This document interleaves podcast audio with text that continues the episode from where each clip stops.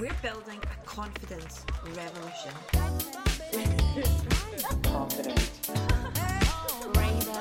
inspired, hopeful. Share, reflect, learn, and grow.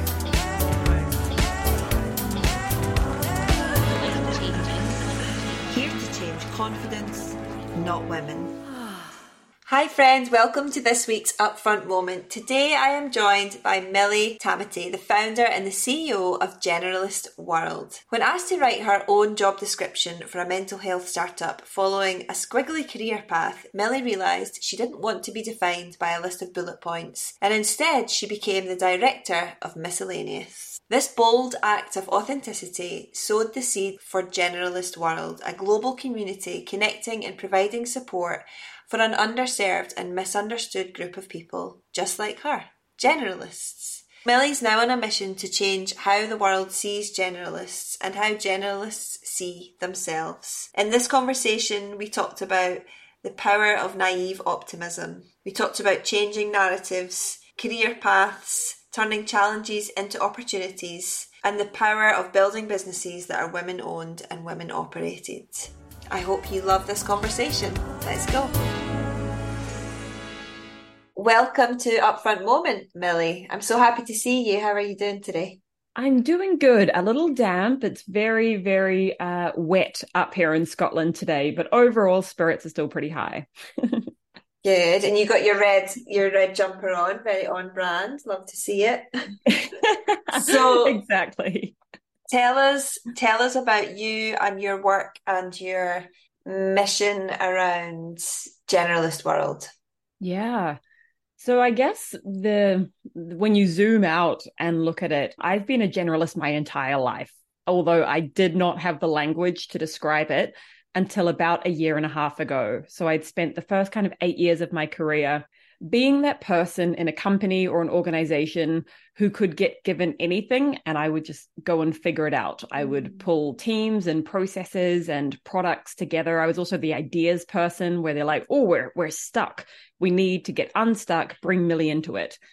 And so I had absolutely no idea how to explain the skill set. I just knew that I was having the most fun and was feeling the most fulfilled at work when I was allowed to work in these positions, which is probably why I was drawn to starting my own company. I've been working in startups for 8 years and I just love the the freedom and the pace that comes with creating something out of nothing. I think the the real catalyst for Generalist World was my previous role. I was working for a mental health tech startup and my contracted title was the director of miscellaneous, which is honestly like really forward thinking for the time. I had never come across a position titled like that where they they saw my skill set and they were like don't change anything this is the value that mm-hmm. you bring mm-hmm. to this company and that was the catalyst i just realized that if this one company can see the value there must be others and the more i started digging into it the more i started to see the bigger picture, the much bigger opportunity, which is when you have diversity of thought in a team, when not everyone approaches the, something the same way, when you have a really healthy mix of people who fall on the generalist end of the spectrum and the specialist end of the spectrum, when you put them in a room together and help them collaborate, that's when you can move, you know, further and faster. And so I got really, really, really obsessed with this idea that generalists are super important, just as important as specialists, but there's been this really negative connotation of like just a jack of all trades forever. Mm-hmm. And so I took it upon myself to really go and fly that flag and change that because I, I really believe this is important. Amazing. And you've built your own business, you've built a community and you have a product, and we'll get into that in a bit. But I know that one of the biggest barriers and the one that's often most cited that prevents women in particular from building their own business or starting their own thing is lack of confidence. And of course, that's what we live and breathe here at Upfront. So I would love to hear your story of like where where did you get the confidence to start Generalist World? Was it something you had to actively work on and think about, or was the confidence already there? Like, talk me through those early days. Yeah. I mean, it all starts like years ago, right? This has been years in the making. It's easy to look at Generalist World and be like, well, she pulled that off pretty quickly and pretty easily, but it has been eight years of doing reps.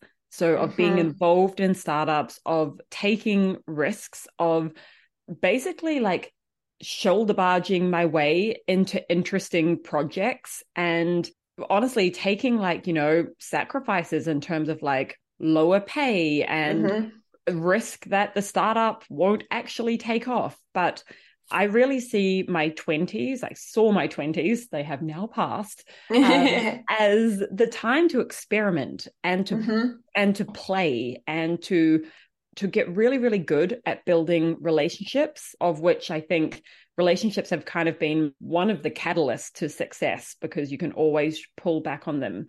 And so when I look back at the early days of Milly, you know, when I first started getting into startups when I was around 23, 24, I carried with me a certain amount, I wouldn't say it was confidence, but it was certainly naive optimism, mm-hmm. where I just, you know, figured it would all be fine. It would all work out. And I think that attitude is actually really, really valuable, especially when you're getting started, because mm-hmm. um, it gives you kind of like a false sense of confidence in a really good way. I guess it's the fake it till you make it. And I think the key there is just getting those repetitions in. It's like if you want to be good at anything, you got to do it a lot of times before mm-hmm. it starts to feel easy and you can start to feel like you're in flow with it. I also think a kind of a key that isn't often talked about was that adjacently to this work of, you know, sharpening my skills in startups and building businesses, I was also doing loads of self work, therapy, journaling, really deep introspective reflection on who I am as a person, what I value, and the kind of impact I want to have on the world.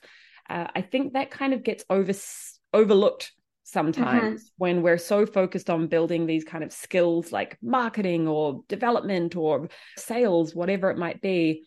But I've come to realize that if you want to build a business that lasts a really, really long time, you've got to be like in a great frame of mind and mm-hmm. and I think that healthy founders build healthy businesses so that is even though you know especially the first kind of year of getting something off the ground can be really stressful and you feel like you're getting pulled in a million directions what I've realized and what I've noticed with Generalist World, which has been different to the other businesses I've built in the past, has been that I have not let my priority for my mental health and my physical health and my personal relationships, basically like my life outside of business. Mm-hmm.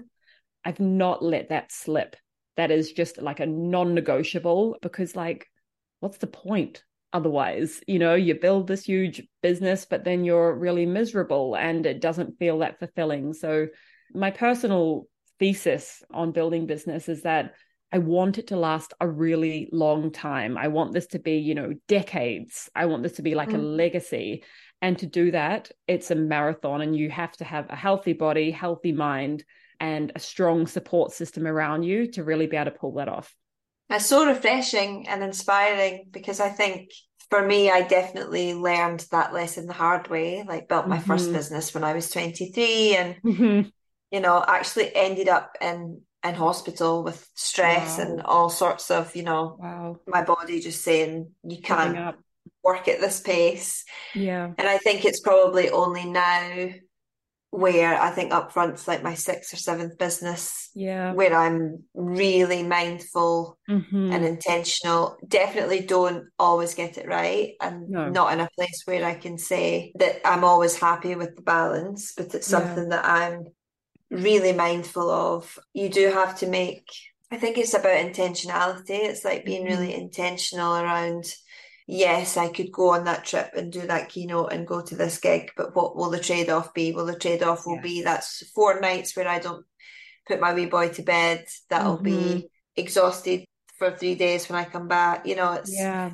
I think also for me, having a family makes those decisions much more urgent, you know, because it's not mm. just about mm. you anymore because mm-hmm. your health affects others. And similarly, when you have a team, it's like your team needs you to be in a good place. They need you to be healthy and strong because they need you to lead them. Yeah. so they yeah. your business needs you. And I think that can can also feel hard, right? It's a lot of pressure, I think, for one person yeah. to hold. I think I kind of look at it like it's in the best interest of everyone else. Because sometimes, you know, especially as women, we carry this thing on our shoulders where we're constantly thinking about how, oh, well, how's this going to affect everyone else? What's the impact going to be on everyone else? And I've come to have a bit of a switch in my head where I'm like, well, this is certainly in my best interest. And therefore, it is actually in the best interest of my team, of my community, of my relationships that I am in the best health that I can be to keep doing this in the long term. So I'm curious to know more about how you see generalists and being a general play out in the workplace when it comes to men and women. Like, do you see a difference between genders when it comes to being a generalist? That's a great question. I guess I'll caveat this by saying that the work that I'm doing is unlike any work I've done before in the sense that it's kind of in this blank slate where I there isn't lots of like research and papers and like mm-hmm. information on this. Like when I really started looking into this, I mean, there wasn't even content like mm. essays and articles. This is, it's really this generalist movement and subset of people has been completely overlooked forever. So I'd just like to caveat that mm. um, a mm. lot of what I'm about to say is like anecdotal from what I yeah. have seen in the community. And I'd also like to say that, you know, I would love to understand this more. From what I've seen in generalist world, there's actually a pretty healthy, even split across genders. Uh, I'm not sure though if that is a true representation or if that's just kind of how the cookies crumbled, so to speak, mm-hmm. of how people have found us. And it just is this kind of healthy diversity of gender. So I don't know. I would love to, I guess, do some proper research. We've had some research done uh, by someone in the community who's this like incredible neuroscientist, artist, researcher, mm-hmm. ed tech entrepreneur, like incredible woman, Erica. Erica Warp, she was leading some initial research uh, into understanding like who is a generalist what mm-hmm. are the patterns what are the things that connect us and so for example anecdotally what we saw was higher than average rates of neurodiversity mm-hmm. which was a really interesting finding and it's it's i'm kind of in this frustrating position where i know there is proper research to be done into things like gender background neurodiversity for example but to do that research and to do it well takes loads of resource essentially of course yeah. so there's a lot of question marks and i am a enormous proponent of you know bringing other women up with me so i would love to understand this split to really figure out how we can best support and if there is specific things we can be doing to make mm-hmm. sure that the doors are opening in an equitable way for everyone then I, w- I would love to understand that. Well any academics listening who fancy a new project you can get in touch with milly. What's the so your mission is to make it more known that generalists are a thing that should be valued and appreciated. What's the end goal behind your work? Yeah I really believe that there are huge, meaty, complex problems that are happening in the world today. Mm-hmm. Everything, you know, climate change is a great example. We got we're soon going to be seeing the effects of that through like, you know, climate migration. We're going to have millions of people mm-hmm. migrating across the world because their homes are now underwater or on fire, you know, like really stressful, anxiety inducing problems, really complex. And so when we take that as an example, I believe that we need interdisciplinary thinking, different ways of approaching problems to be able to solve this. And I think where generalists are really, really interesting in this kind of like as a piece of the puzzle is when you have diverse experiences and knowledge, and maybe these things look seemingly unconnected. Maybe you've worked in an industry over here and an industry over here, that gives you a unique vantage point that a specialist and i will be really clear we need specialists like we we mm-hmm. need those folks with like super deep deep expertise. But we also need people who can see things from different angles.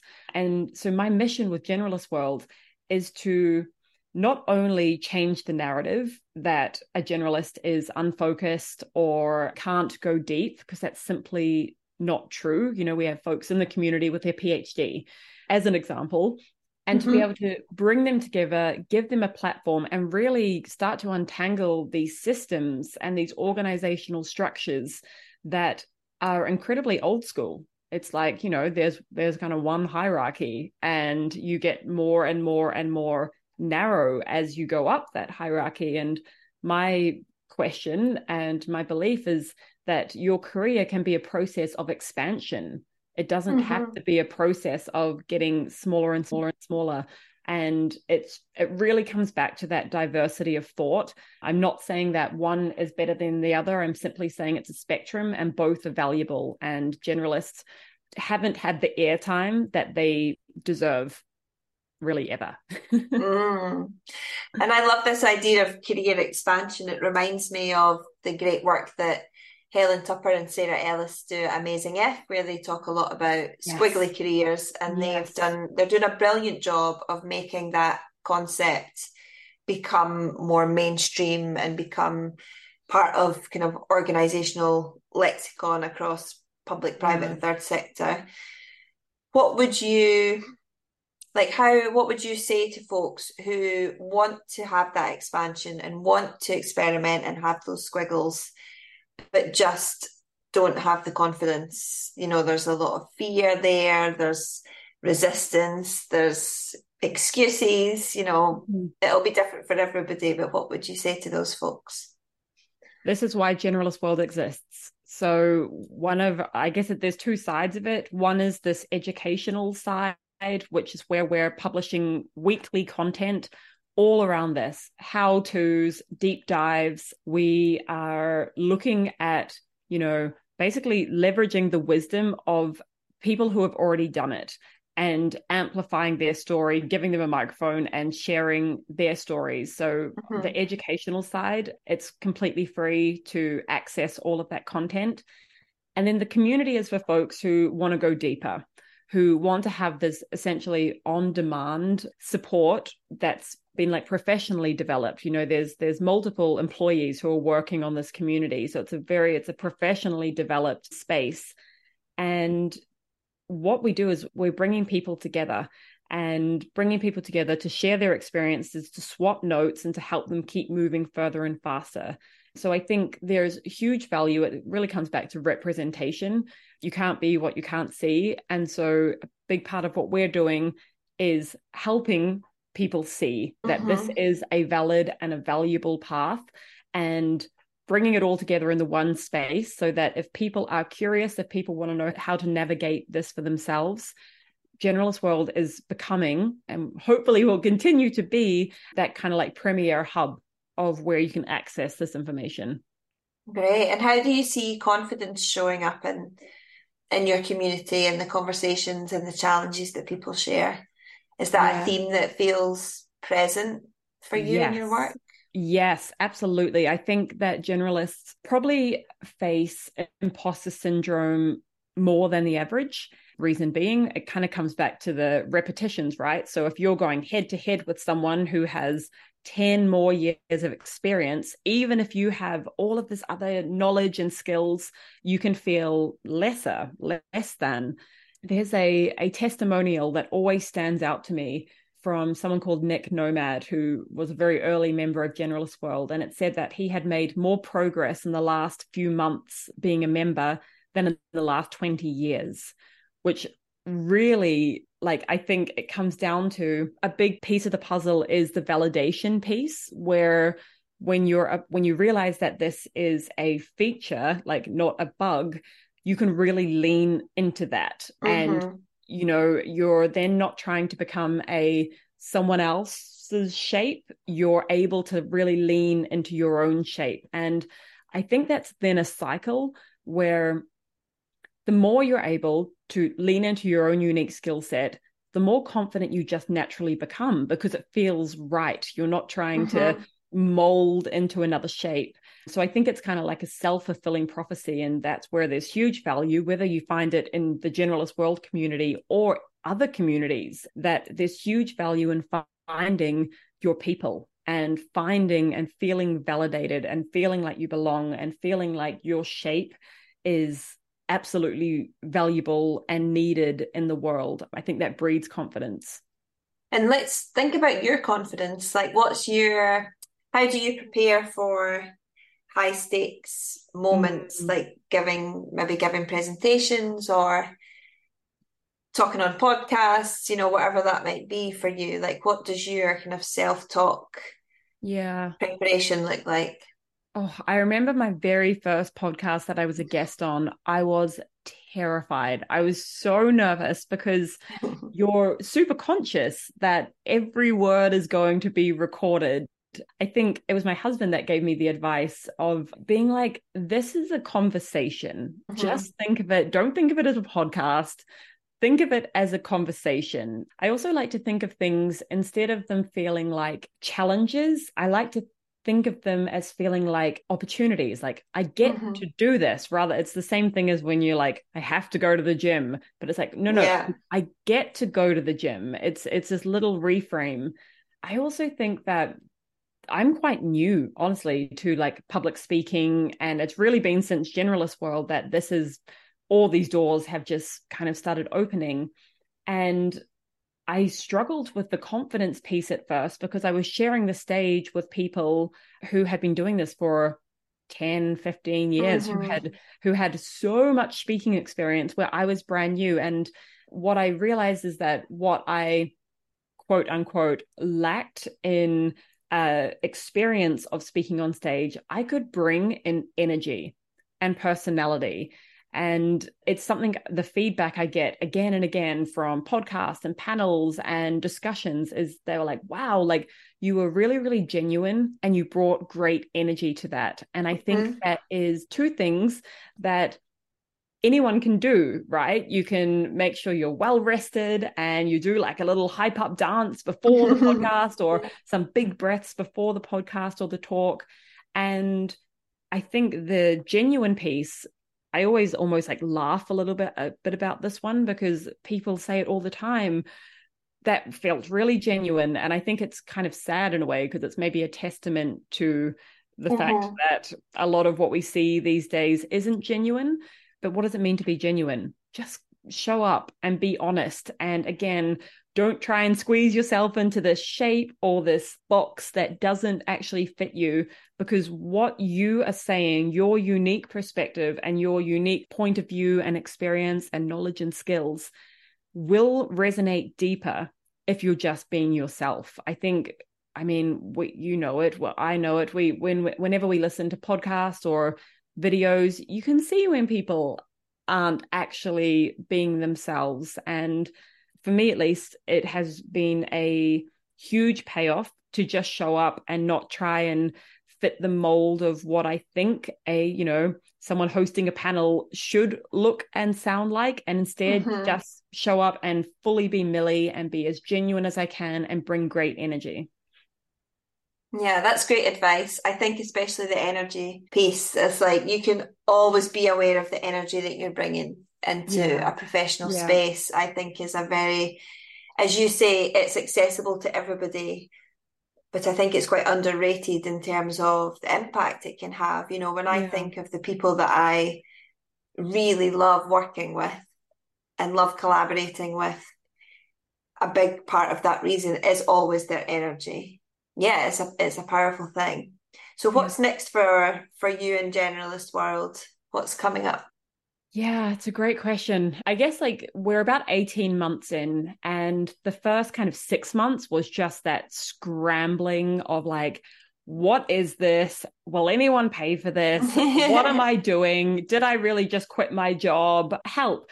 It's that kind of scrambling. And then the next six months was uh, stabilizing. It was like, okay, mm-hmm.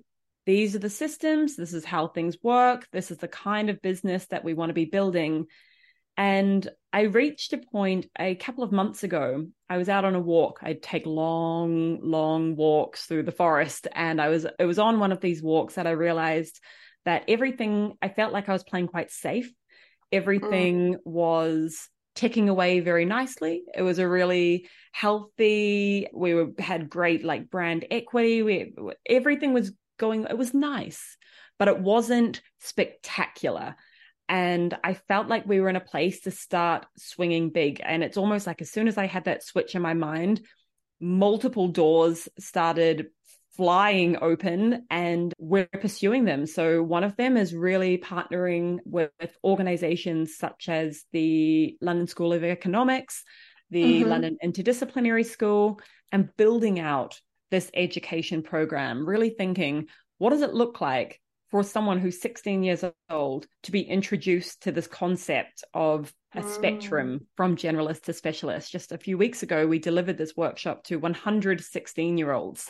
Amazing. And it was incredible to kind of plant that seed, knowing that it is certainly not for everyone, but it certainly is for some. And I mm-hmm. wish I had heard that when I was 16.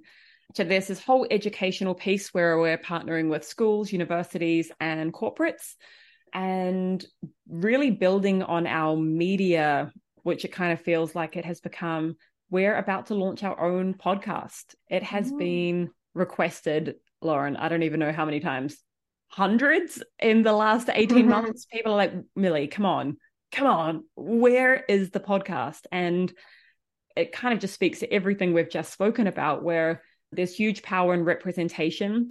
And what happens when finally you give this group of people who have been super overlooked and misunderstood you give them a microphone and you try and tap into like what are the lessons? What are the wisdom? What's mm-hmm. working? What do we need to collectively work on? And i think the podcast i'm incredibly excited about to continue to raise this awareness and amplify generalist stories. So that's kind of our big focuses at the moment Great. Well, we look forward to the podcast. And so I'd love to ask you our final question, which I ask all our guests, is when the team at Upfront, when we achieve our mission of supporting a million women with their confidence and their visibility and their leadership, how do you think the world would change from your vantage point?